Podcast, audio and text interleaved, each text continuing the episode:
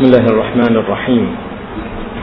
الحمد لله رب العالمين ثم الصلاة والسلام على البشير النذير محمد وعلى آله الطيبين الطاهرين.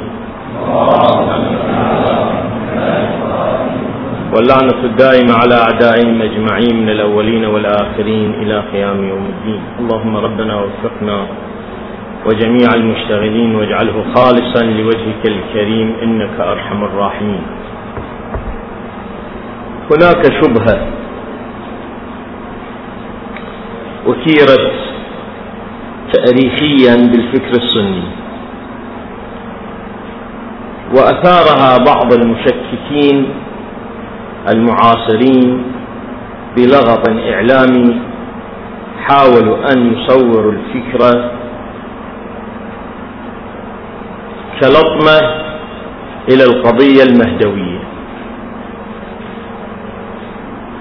وباءوا خسرانا. الشبهة ملخصها. أنتم تقولون أن هناك شخص اسمه فلان بن الحسن هو الإمام الثاني عشر وهو غائب. ولا يتصل به أحد ولا يلتقي به أحد. وعلى فرض أن يلتقي به أحد فإنكم معاشر الشيعة تقولون أنه يحرم على من يلتقي بالإمام أن يتحدث عن لقائه.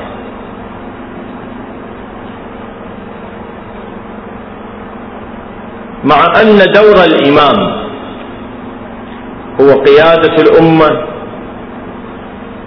والتصدي لهمومها وإدارتها والدفاع عنها.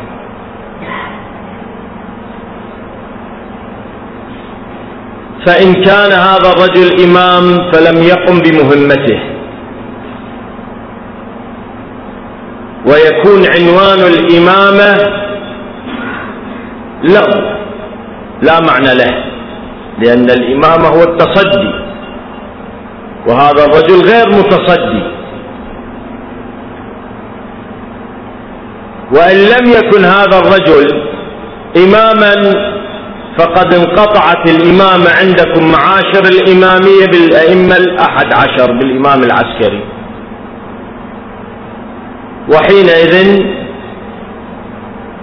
بطلت ديانتكم التي تدينون بها وهو أن لكم اثنا عشر إمام. ملخص الشبهة في مختلف تحليلها وتصويرها وهذا النحو. النحو أنتم تقولون إمام وإمام غائب ولا يلتقي به أحد بينما الإمام يفترض به أن يتصدى ويباشر إمامته للناس. على مختلف الأصعدة سواء كان الصعيد السياسي أو الاجتماعي أو الإداري أو الفكري أو الثقافي أو حتى الفقهي لا أريد أن أجيب بالأجوبة التاريخية التي ذكرت في كتب العقائد والكلام وإنما أقول أن الشبهة التي انطلقت في التحدي إنما نشأت من مباني تبناها نفس المشتبه. وهذه المباني التي تبناها المشتبه المباني الكلامية والفكرية والعقائدية لم يتبناها الشيعة الإمامية هذا الشخص وجد علاقة بين التصدي والإمامة الظاهرية باعتبار أنه لا يوجد دور له إلا هذا المقدار.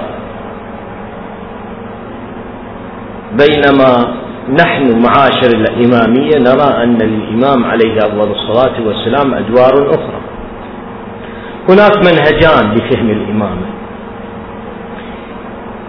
قبل أن أدخل للمنهجين طبعا أنا ما راح أتحدث بكل خصوصيات المنهج. لأن هذا موضوع يتعلق بموضوع الإمامة نفسها نفس موضوع الإمامة وهذا بحث مستقل قد نوفق في المستقبل أن نلتقي معكم ونفصل الموضوع من جميع أبعاده سواء من علم الكلام أو أبعاده الفلسفية أو أبعاده التاريخية. وإنما أقول بما يناسب رد الشبهة.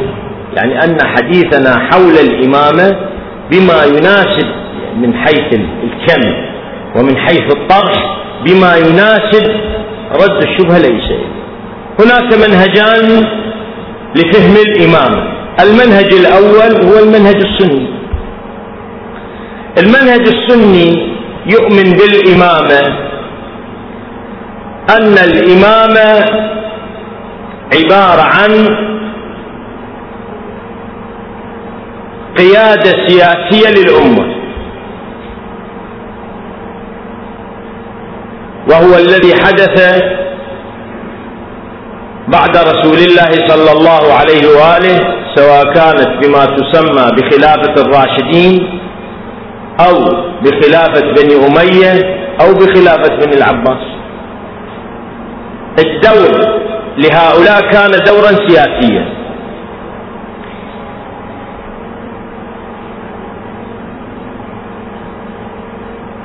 من الواضح جدا حتى في زمان أبي بكر وفي زمان عمر لم تعطى خلافة أبي بكر وخلافة عمر صفة دينية في حياتهما. ما أعطيت لهم صفة دينية؟ يعني أن الصحابة لم يعتبروا أن إمامتهما السياسية كان لها تعلق أو بعد ديني أو نحو من الشرعية ديني. ما كانوا يطرحون الصحابة بذلك. وذلك لأن في الواقع الذي جعل أبا بكر إماما هو ما يقال بالانتخاب الذي حدث في سقيفة بني ساعد. هذا الانتخاب الذي صار من قبل مجموعة ممن حضر الانتخاب انتخبوا أبا بكر خليفة قائد زعيم. وأما عمر فلم يكن بالانتخاب وإنما كان بالنص. وأما عثمان انتخب بطريقة الشورى خاصة عينها الخليفة السابق. تلاحظون هذا الاضطراب بتعيين الخليفة الاضطراب. وواضح العبارة من أقول اضطراب لأن طريقة تعيين الخليفة لم تكن طريقة واضحة وإنما طريقة متناقضة كليا. ففي الوقت الذي رفضوا النص طريقة التعيين بالنص التي عينها رسول الله صلى الله عليه وآله رفضوا هذه الطريقة البتة بزعم ودعوى أن الخلافة أمر دنيوي وأن رسول الله جاء بأمر أخروي وديني فما كان لرسول الله أن يتدخل بأمور دنيانا والدنيا لنا. هذا الزعم أثر حتى على تصورات متعددة يملكها الفكر السني. وتبتني أصوله عليها. الآن باعتبار لا أريد أن يعني الكلام يجر الكلام وإنما أريد أن أعطي الموضوع أبعاد المحدودة بما نقدر أن نجمع خيوط المسألة.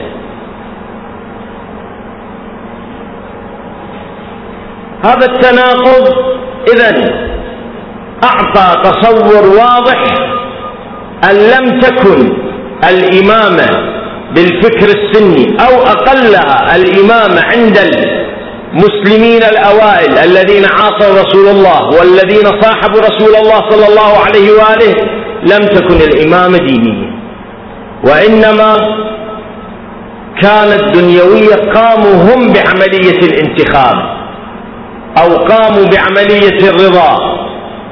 وعلى الأساس تعددت النظريات في كيفية تعيين الإمام وانتخاب الإمام. ملخصه موجود في الأحكام السلطانية للماوردي مثلا. كتاب هو متعرض إلى الفكر السياسي السني وهو من الكتب وهو من الأصول التي تدرس في المعاهد العلمية الدينية بهذا الخصوص. بالأخير عندما تمادى الزمن. ظهرت نظرية التدين بإمامة الأولين أو بإمامة الراشدين. واعتبروا أن الإمامة جزء من الدين.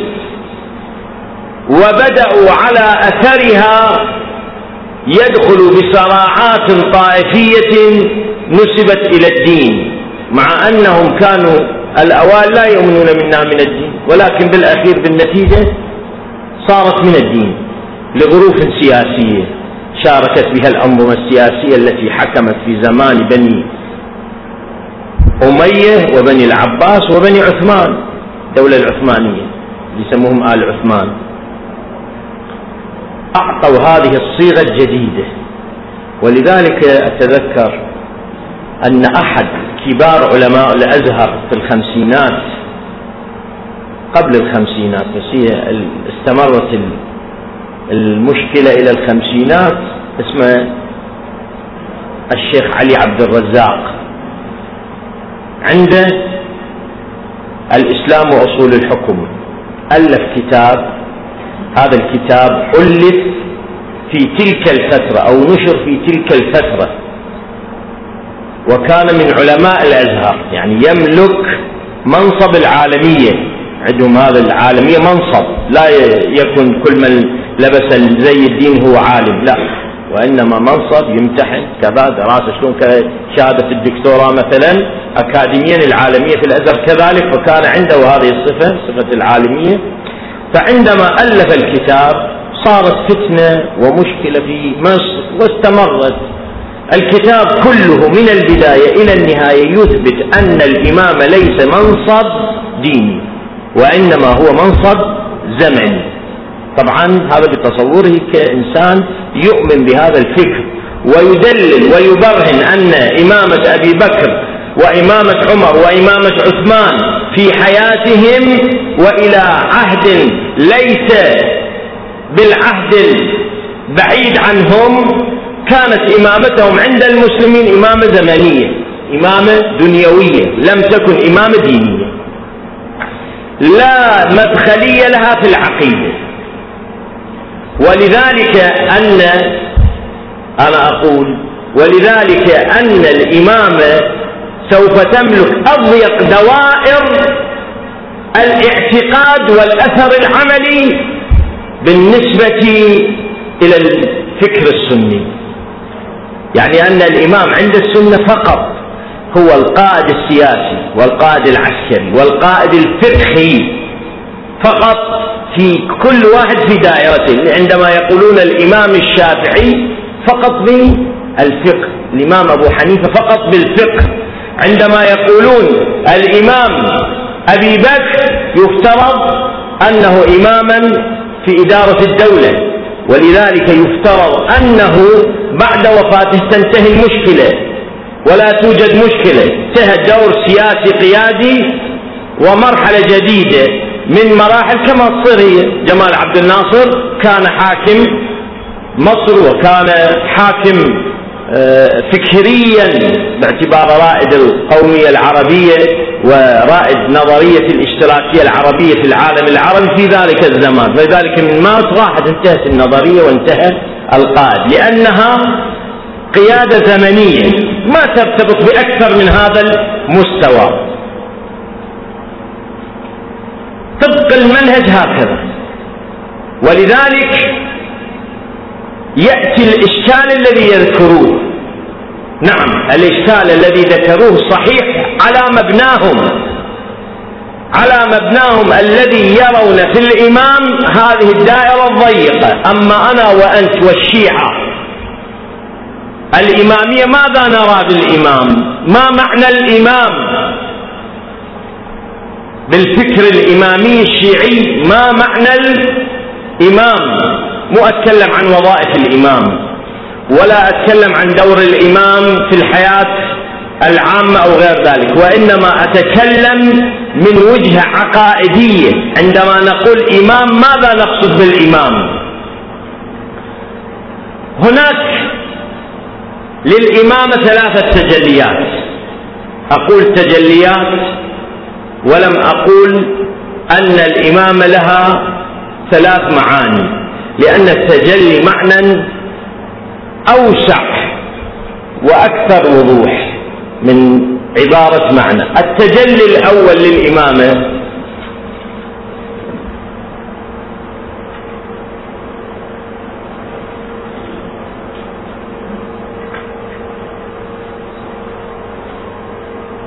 إمامة الحكم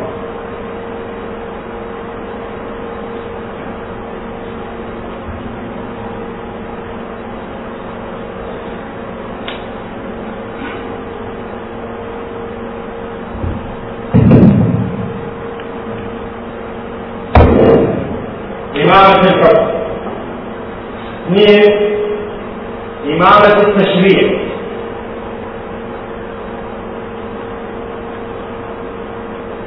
ثلاثة الولاية التكوينية هذا التكوينية الآن ألاحظ على عبارة التكوينية قد نسميها أيضا إمامة بس العبارة يحتاج إلى مؤنة بالتعبير المهم أن الإمامة في ثلاثة تجليات. كل تجلي من هذا التجلي لابد وأن يتحقق ويتوفر في الإمام. الإمام المعصوم عندنا. يعني أن الإمام المعصوم لو كان فقط في إمامة الحكم سوف يكون ال الذي يعتقد بالإمام المعصوم أن له فقط إمامة الحكم يكون هذا الاعتقاد ناقص. لم يكن اعتقادا شيعيا. ولو قلنا بأنها إمامة التشريع أيضا سوف يكون اعتقاد. لو إمامة التكوين أيضا اعتقاد ناقص. لا بد أن نعتقد في الإمام ثلاثة ولايات الولاية الحكمية والولاية التشريعية والولاية التكوينية. في الولاية الحكمية ما يوجد خلاف بين الشيعة الإمامية. في الولاية التشريعية والولاية التكوينية هناك نفس علماء الشيعة يختلفون في سعة وضيق الولاية. لا يختلفون في وجود الولاية التشريعية والولاية التكوينية عند المعصوم وإنما يختلفون في سعة وضيق.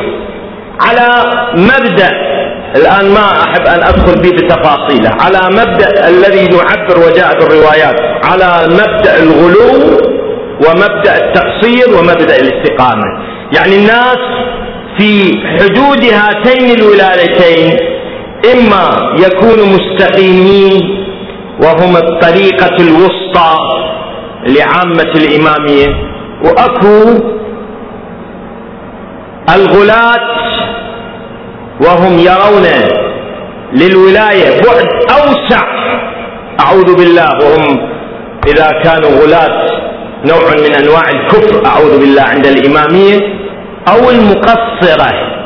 والمقصرة يسلبون من الإمام المعصوم الولاية التكوينية والولاية التشريعية.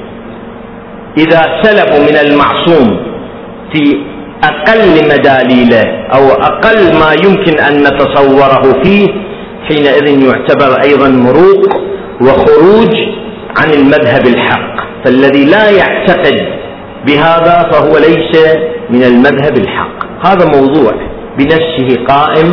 طبعا ليس من المصلحة أن نتعرض لهذه التفاصيل كلها وإنما فقط أذكر ذكرى لأجل أن يكون البرنامج الأدائي لتوضيح النظرية متكاملة بأبعادها. يعني هناك من الناس نمرق الوسطى والوسطيون بالاعتقاد وهم أغلب الشيعة وهناك ناس غلاة وانقرضوا تقريبا الآن وهناك ناس مقصرة الذين يسلبون الأئمة عليهم السلام مقاماتهم ومنازلهم التي نزلهم الله فيها. زين الآن نشترط نحن الشيعة الإمامية. في الإمام أن يكون فيه ثلاث تجليات للإمامة. ثلاث تجليات للإمامة. الحكم والتشريع والتكوين. ما نقصد من هذه التجليات؟ التجلي الأول وهو تجلي إمامة الحكم. ملخصها نؤمن أن الحكومة والحاكمية مع وجود المعصوم مع وجود المعصوم فقط للمعصوم. يعني في زمن الأئمة في زمن الإمام أمير المؤمنين والأئمة من ولده المعصومين سلام الله عليهم. الحكومة والحاكمية هي له. أي دولة وأي حكومة وأي نظام يتصدى لإدارة الناس ويتصدى للسياسة ويتصدى لأمور العالم فهذا التصدي تصدي غير مشروع. وإنما تصدي سلب الحق من المعصوم صلوات الله وسلامه عليه. سلب الحق من المعصوم. إحنا نتفق معهم مع السنة في إمامة علي بن أبي طالب صلى الله وسلامه عليه. في الأئمة نتفق ولكنهم لا يتفقون معنا. نحن نقول بأن الحق ثبت لعلي وثبت لغيره ولكن بأي طريقة ثبت لعلي هنا يصير البحث. البحث أنه ثبت لأمير المؤمنين عليه الصلاة والسلام بأي نحو بأي طريق. نشأت مسألة إثبات ولاية علي بن أبي طالب وبعدين توسعت إثبات إمامة الأئمة من ولده. كيف تثبت إمامة الإمام من ولده؟ نشأ بحث عند علماء الكلام الشيعة ما يعبر عنه بنظرية النص. نظرية النص. نظرية النص مقابل إلى نظرية الشورى. نظرية النص نظرية شيعية. نظرية الشورى نظرية غير شيعية. ولكن هذه النظرية نظرية النص هل جاءت كرد فعل كما يقول بعض علماء الكلام؟ بعض علماء الكلام من الشيعة ومن غير الشيعة يقولون إن نظرية النص جاءت كرد فعل عن نظرية الشورى باعتبار أن القوم اتخذوا نظرية الشورى فجاءت نظرية النص كرد فعل أو أقلها الطرح الفكري لها جاء على منوال رد الفعل. في الواقع النص يعني أنت أمام أمرين إما تقبل الإمام لأن هناك نص عليه وإما تقبل الإمام لأنك تنتخبه. إذا قلنا أننا نقبل الإمام لأن هناك نص عليه فحينئذ لا تصلح نظرية الشورى أو نظرية الانتخاب أو نظرية الاختيار لأن لا بد بالإمام أن يكون منصوص. الإمامية يقولون أن رسول الله صلى الله عليه وآله نص على علي بن أبي طالب. هذا النص على أمير المؤمنين صلوات الله وسلامه عليه جاء من رسول الله. وهذا النص الذي جاء من رسول الله على نحوين نص جلي ونص خفي. لذلك النص يقسمونه قسمين النص الجلي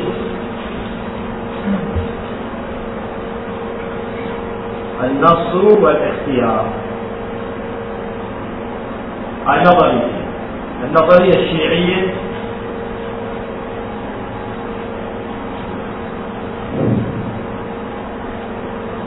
هذه النظرية الشيعية نظرية النص. نظرية الاختيار نظرية الأشاعرة والمعتزلة. النص الشيعة يقولون النص على قسمين هذا موضوع مهم جدا. النص الجليل والنص الخفي موضوع جدا مهم. لأن هناك فرق معاصر. فرق معاصر من بعض. من ينسبون ينسبون إلى التشيع يقول لا يوجد نص جلي على علي بن أبي طالب. مع أنه شيعي. أو يظهر من مظهر الشيعة على كل حال ويتزيا به الشيعة ولكن يقول أن لا يوجد نص جلي على علي بن أبي طالب استغفر الله. الآن خل أوضح الفكرة شنو النص نظرية النص. النص يعني أن رسول الله قد نص على الإمام والأئمة. إحنا عندنا الآن نصوص على علي بن أبي طالب والحسن والحسين إلى المهدي. نصوص كثيرة من رسول الله على هؤلاء الاثني عشر صلوات الله وسلامه عليه. أنه الأئمة من بعد رسول الله صلى الله عليه وآله. نصوص كثيرة يعني مو واحد ولا اثنين ولا ثلاث. وقد جمعت هذه النصوص في بعض المصادر. بعضهم يتصور هذا النص شيعي فقط. لا النص شيعي وسني. يعني هناك نص على الأئمة الاثنى عشر في كتب السنة. أنا أعطيك مثال ولو الوقت قليل لكن أعطيك مثال. أن هناك نص النص على نحوين. النص على الأئمة الاثنى عشر على نحوين. مر على عليهم المجموع ومر عليهم الأسماء. يعني عندنا نصوص على المجموع. الأئمة من بعد هذا نص عن رسول الله موجود في مسلم في صحيح مسلم. هذا النص موجود في صحيح مسلم. فضلا عن المصادر الأخرى والصحاح الأخرى. الأئمة من بعد اثنا عشر. نص واضح.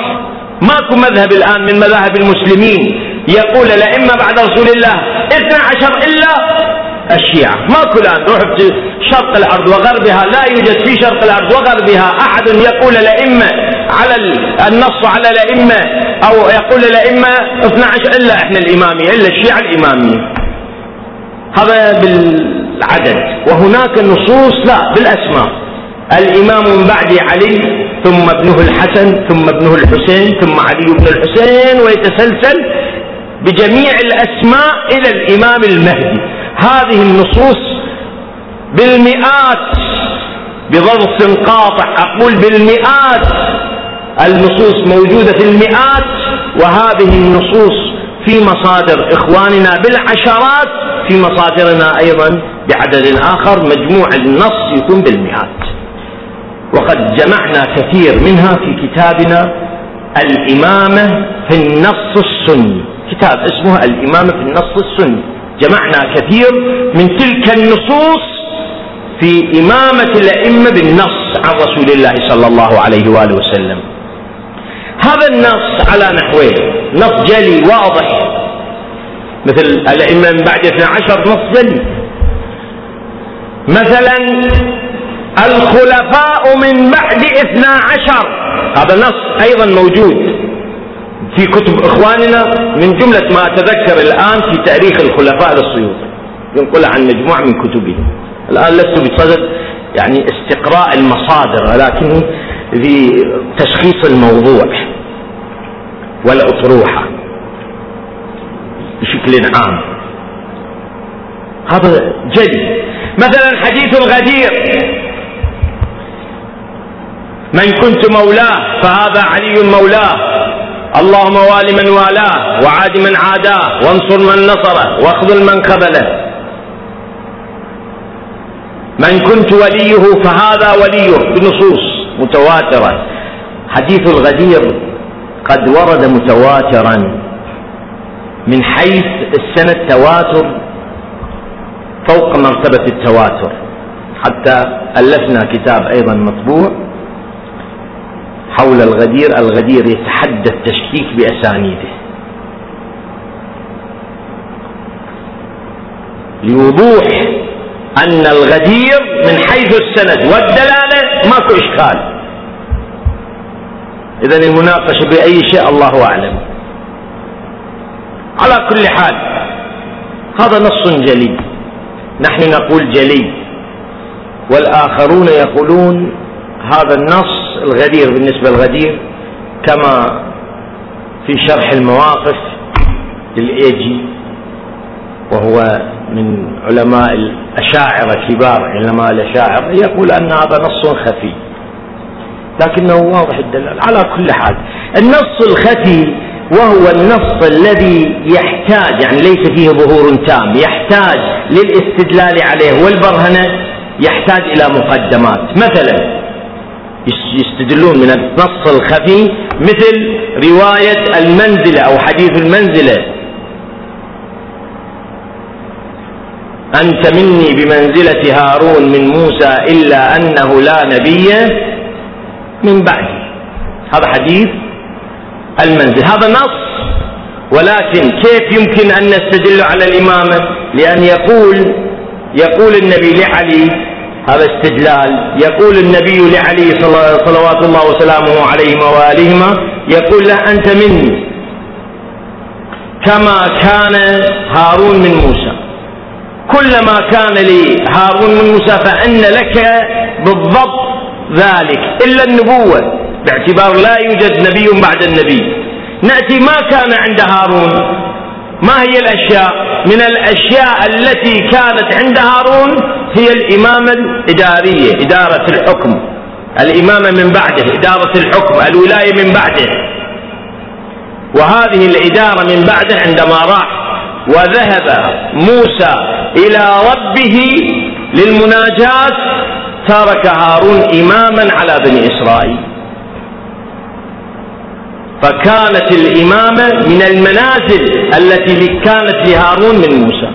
للعلم أن هارون توفي في حياة موسى. ما ما بقى بعد بعد موسى. يعني هارون مات في حياة موسى. لذلك ما صار خليفة موسى وإنما صار يوشع خليفة موسى يوشع باعتبار أنه استمر وكان موجودا. لو كان هارون باقي حي لكان هو الإمام. لكن باعتبار هارون توفي ما كان أما في حياته كان يقوم بهذا الدور. النتيجة يقولون هذا نص يتناقشون هم يذكرون النقاش. ما ما أريد استفسر بالنقاشات والأحاديث حول هذه الرواية أو تلك الرواية بس أريد أبين الفكرة. يقولون هذا نص خفي. إحنا نقول النص الخفي دليل على إمامة علي والنص الجلي دليل على إمامة علي والأئمة الاثنى عشر. سواء قلنا أنه نص خفي أو نص جلي إنما هو شنو؟ نص. يعني قول نص. هسه أنت تميز نص جلي ونص خفي بالنتيجة يؤدى يؤدي مؤدا واحد.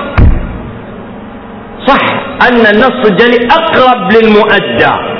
لكن النص الخفي لا يمنع أن يؤدي الغرض لأنه نص على كل حال. فيناقشون للعلم أنه مناقشة شرح المواقف وغيره حول حديث الغدير أو حديث المنزلة الدق والأصل يترك الموضوع كون نص وإنما يبحث شنو أنه أنه هذا نص خفي. يقول نص ولكن يقول أنه نص خفي. وإذا كان نص خفي؟ نص الخفي نفترض أنه يحتاج إلى مؤنة للتوضيح ولكنه بالنتيجة شنو؟ نص. على كل حال أن النص الجلي والنص الخفي من الطرق التي نعرف بها الإمام. أحب أن أبين نعرف بها الإمام. النص من الطرق التي نعرف عبارة نعرف. يعني شلون أن الإمام من هو الإمام بعد رسول الله؟ نستعين بالنص. النص له حالة طريقية. لقارئ علم الأصول يميز بين الطريقية والموضوعية. النص له حالة طريقية. وليست له. حالة موضوعية شنو الفرق بين الحالة الطريقية والموضوعية؟ هاي مسألة مهمة أيضا. الحالة الطريقية حالة الكشف. حالة الكشف. النص يكشف. النص يكشف. يعني أكو شيء مرتبة قبل النص وهو الثبوت. الإمامة ثابتة في عالم الواقع. يعني علي بن أبي طالب سواء بلغ رسول الله أو لم يبلغ رسول الله فعلي بن أبي طالب شنو؟ إمام. بلغ أو لم يبلغ علي شنو؟ إمام. إذا النص ماذا فعل؟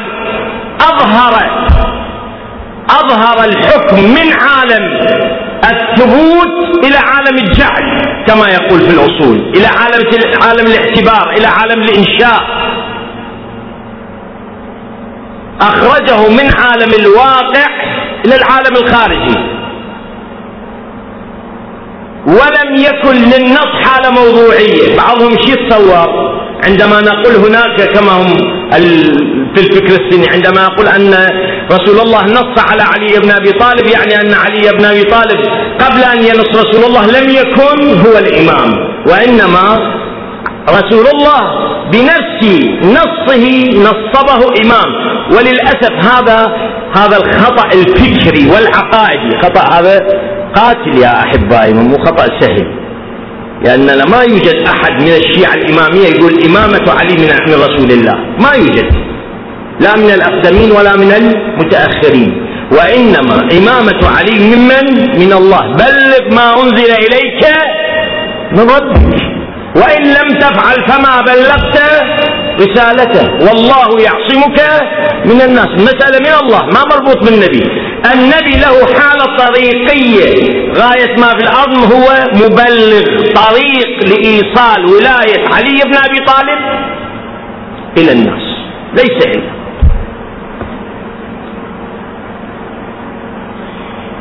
الموضوعية لا يعني أن علي بن أبي طالب سابق ما له ولاية وإنما اللي طال ولاية هو رسول الله صلى الله عليه وآله ولا انتقاص. يعني إذا رسول الله ما بدنا ننتقص رسول الله سيد الكائنات لأننا نؤمن برسول الله غير ما يؤمنون برسول الله نؤمن أن رسول الله قلب عالم الإمكان والحجاب الأقرب هذه اصطلاحات صح فكرية وعقائدية يعني نعبر عنها من مصطلحات علم الكلام ومن مصطلحات الفلسفة حول رسول الله صلى الله عليه وآله وسلم نؤمن أنه قلب عالم الإمكان والحجاب الأقرب والعقل الأول والفيض الأول والنور الأول والسبب المتصل بين الأرض والسماء. كلها مصطلحات. وهذا كلها يعطي مقام الرفعة والعلو لرسول الله صلى الله عليه وآله. لكن الإمامة ليست منه. مع كل هذا لرسول الله لكن الإمامة ليست منه. وإنما الإمامة من الله من واجب الوجود من الله تبارك وتعالى. إذا يا أحبائي هناك نص. هذا النص سبق مرحلة الاختيار والشورى. الشورى جاءت إنما عبارة عن مؤامرة مؤامرة حاكها أولئك القوم بطون قريش. هذا حزب حزب اسمه بطون قريش. تجمع من بطون قريش. هذا الموضوع بطون قريش من هم يشكلوا من ذوائب قريش وليس من أسياد قريش. ذوائب قريش. كانوا يعبرون عنهم تاريخيا وقبليا وبعلم الأنساب البطون بالنسبة إلى قريش البطون. زين هؤلاء عملوا مؤامرة بقلب الحكم وأخذ الحكم وسلب الحكم من رسول الله. وبحياة رسول الله كانوا أرادوا قتل قتله صلى الله عليه وآله. وهناك جملة من المؤامرات حاولوا أن يسلبوا الحكم وإمامة الحكم من نفس رسول الله صلى الله عليه وآله والآن لست بصدد توضيح هذه آه، تأريخية لأنه قصص طويلة. ولكن هذه المؤامرة اشتدت وين؟ بعد رسول الله صلى الله عليه وآله وسلم. اشتدت بعد رسول الله. بعلي بن أبي طالب. والمؤامرة ما ما اكتفى بها ما اكتفت بها بطون قريش وإنما اكتفت بها الأنصار. الأنصار اللي قريبين إلى رسول الله. ولكن للأسف الأنصار عندما وبهم طيبين سعد بن. سعد بن عبادة رجل طيب. اقولها بصراحة رجل طيب. سعد بن عبادة. أبو قيس. قيس بن سعد. ساعد أمير المؤمنين في صفين وفي غير صفين. بطل صفين بطل الجمل. قيس. محبوب علي الشخص الثاني الذي يأتي بعد مالك بن مالك الأشتر رضوان الله عليه في صحابة. سعد رجل طيب. ولكنه اشترك في المؤامرة. اشترك في المؤامرة. وأراد أن يسلب علي حقه عندما يقال ليش أنت يا سعد؟ يقول أنا كنت أرى المؤامرة أمام عيني فهي أول وثاني ما راح توصل لعلي بن أبي طالب. هذا التبرير. ما راح توصل لعلي بن أبي طالب.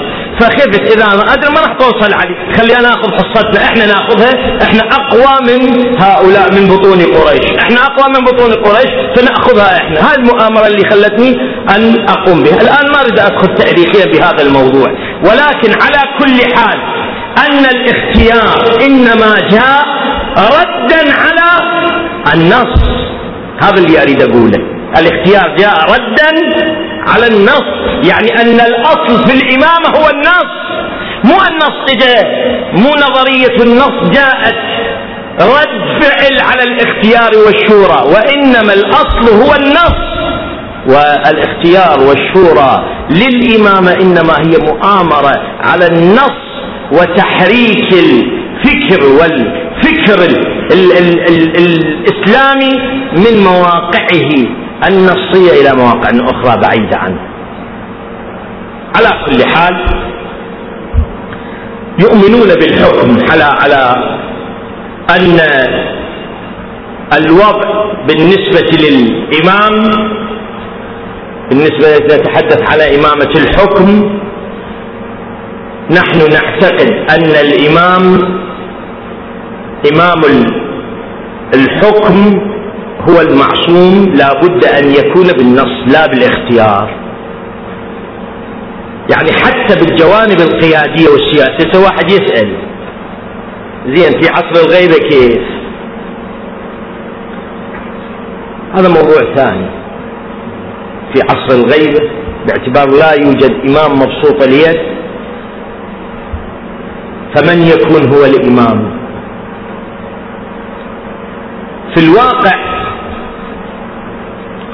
مع هذا نحن نعتقد أن الإمام المعصوم والإمام الحجة لم يترك فراغ. هذه القضية يتركها في فراغ وإنما وضع لها موازين. إما نستدل بولاية الفقيه وأما الحوادث وهو النص المعصوم عن الإمام الحجة التوقيع الشريف وأما الحوادث الواقعة بينكم فارجعوا فيها إلى رواة أحاديثنا وأعطى الولاية إلى المعصوم ولاية الحكم إلى الفقيه أو نقول بأن للفقيه ولاية أخرى غير هذه الولاية بهذا البعد النصي وإنما كما قرره أستاذنا السيد الخوي رضوان الله عليه بدليل الحسبة أو نقول بولاية المؤمنين يعني أن الإمام أعطاها في عصر الغيبة للمؤمنين. هذا حله سهل ولا يوجد مشكلة فيه لأن محلول. أما الذي أردت أن أبينه نحن لا نؤمن في هذه الإمامات الثلاث لا نؤمن أن لإمامة الحكم أهمية الكبرى في الإمامة وإنما نعتبر أن مسألة أو تجلي إمامة الحكم هي أضعف التجليات للإمام. أضعف التجليات للإمام. يعني أضعف ما يمكن أن نتصور بما للإمام من مقامات هو مقام الحكم. ولذلك بعض الفقهاء يعبر عن تصدي الإمام وعدم تصدي الإمام يعبر أن هذا من وظائف الإمام أو من حق الإمام. وليس هو الإمامة لاحظ. يقول أن إمامة الحكم ليست هي الإمامة وليست هي روح الإمامة. وليست هي حقيقة الإمامة وإنما إمامة الحكم. تعبر عن إما نقول وظيفة يعني حكم واجب على الإمام أن يتصدى لأمور العباد أو نقول أنه حق له. هذا من حقوقه حقوقه. حق الإمام يعني الله فرض هذا أن لا يجوز للأمة أن يقودها قائد ويسوسها سائس إلا المعصوم صلوات الله أو صلوات الله عليه أو من ينيبه المعصوم فهو حقه الطبيعي. وربما يستدل برواية الحسن والحسين إمامان قاما أو قعدا يعني لهما الاختيار. أن يقوما بمهمة إمامة الحكم أو لا يقوما بمهمة إمامة الحكم. لأن إقامة الحكم إنما هي إما من حقوقهم أو من وظائفهم. هم يشخصوها هم يعينوها. أما الإمامة فشيء أكبر شيء أكبر من نفس إمامة الحكم. ولذلك تلاحظون إحنا عندنا لأئمة جهة 12 من الصد للحكم؟ كم واحد اصطد الحكم أمير المؤمنين؟ ومقدار من حياة الإمام الحسن؟ ومن تشرئب إليه الأعناق المفدى إمامنا الحاضر الغائب عجل الله تعالى فرجه الشريف عندما يظهر. فقط هؤلاء الذين حكموا ويحكم الدنيا. فقط. وما باقي الأئمة لم يحكموا الدنيا. لأن مسألة الحكم لم نعتبرها هي مسألة الإمامة في فكرنا الشيعي. ولذلك هؤلاء عندما نناقشهم وتعتبروا هذا إشكال على قضية الإمام نقول هذا مو إشكال باعتبار أن مسألة الحكم لم يكن هو من المسائل المهمة بل هي من أذناب المسائل المتعلقة بالإمام. بحث فيه تكملة والحمد لله رب العالمين والصلاة والسلام على سيدنا ونبينا محمد وآله الطيبين الطاهرين.